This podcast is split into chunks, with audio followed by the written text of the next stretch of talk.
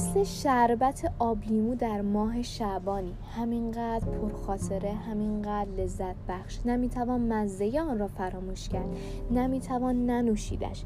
تو مثل چایی برای خستگی هایم هستی. اعتیادی غیر قابل کنترل که نبودن جز خستگی و سردت چیزی به همراه نمی آورد این مثال ها را می‌زنم تا عزیزکم درک کنی چقدر در زندگی به تو نیازمندم چقدر خواهان تو هستم. وگرنه شربت خنک در دل تابستان چایی بعد از خستگی زیاد توان رقابت با شما را دارم خیر ندارم.